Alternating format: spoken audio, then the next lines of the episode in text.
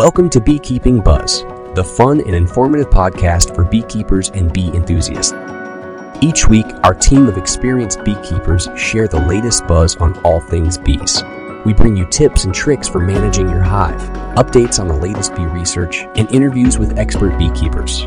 We'll cover it all. So sit back, relax, and get ready to learn.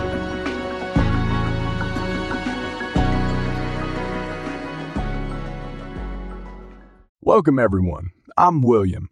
And I'm Larry, and you're listening to Beekeeping Buzz. You know, for a small insect, the honeybee packs some high tech equipment.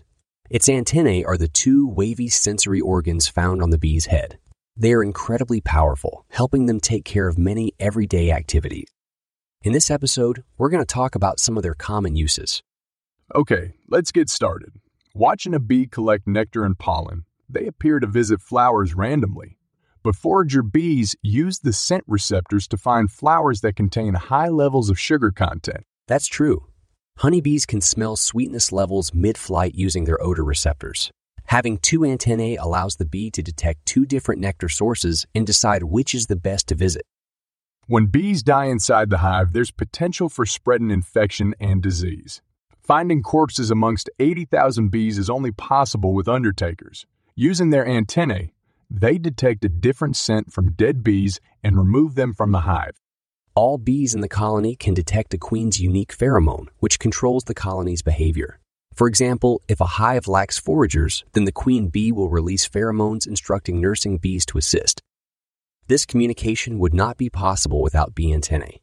Another use for antennae is protecting the colony. Guards will use it to smell bees attempting to enter the hive.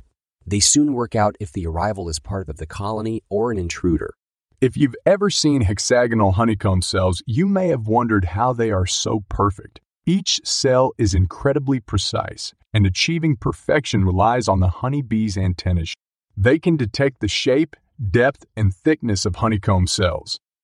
The antennae are constantly checking a range of data sources. A sudden increase in carbon dioxide levels could mean a threat is nearby. Although bees don't have ears, they can still hear through their antennae. Wind and vibrations can easily be detected. Based on these sounds, they can also perceive how fast other bees are flying. Well, that wraps up this episode. Thanks for listening, everyone. Until next time.